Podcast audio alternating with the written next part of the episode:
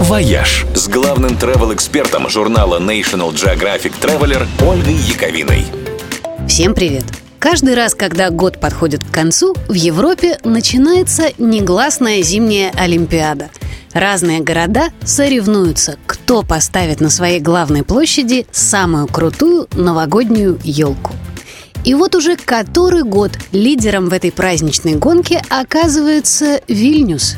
Именно их елка признается самой креативной и необычной.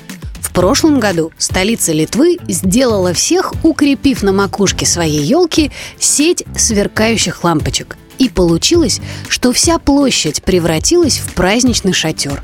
Настолько яркий, что его можно было увидеть даже из самолета – а в этом году в Вильнюсе появилась елка-матрешка. 24-метровая конструкция состоит из украшенных елочных веток, уложенных в зеркальные боксы и собранных в огромный конус. Со стороны это выглядит как такая огромная техноель, которая распадается на пиксели. У основания пиксели расходятся, так что можно войти внутрь этой конструкции и обнаружить там еще одну елочку, на этот раз настоящую и вполне традиционную. И это еще не самая сюрреалистическая елка в истории Европы. В Амстердаме, например, несколько лет назад поставили елку-голограмму – она крутилась над головами посетителей Рейкс-музеума и стряхивала на них голографические снежинки. А в Брюсселе как-то раз установили кубическую конструкцию из больших контейнеров под названием Christmas 3D.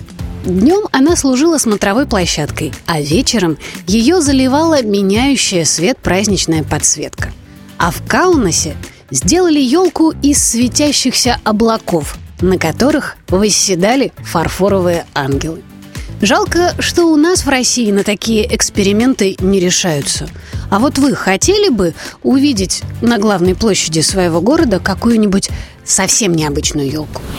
«Вояж» – радио 7 на семи холмах –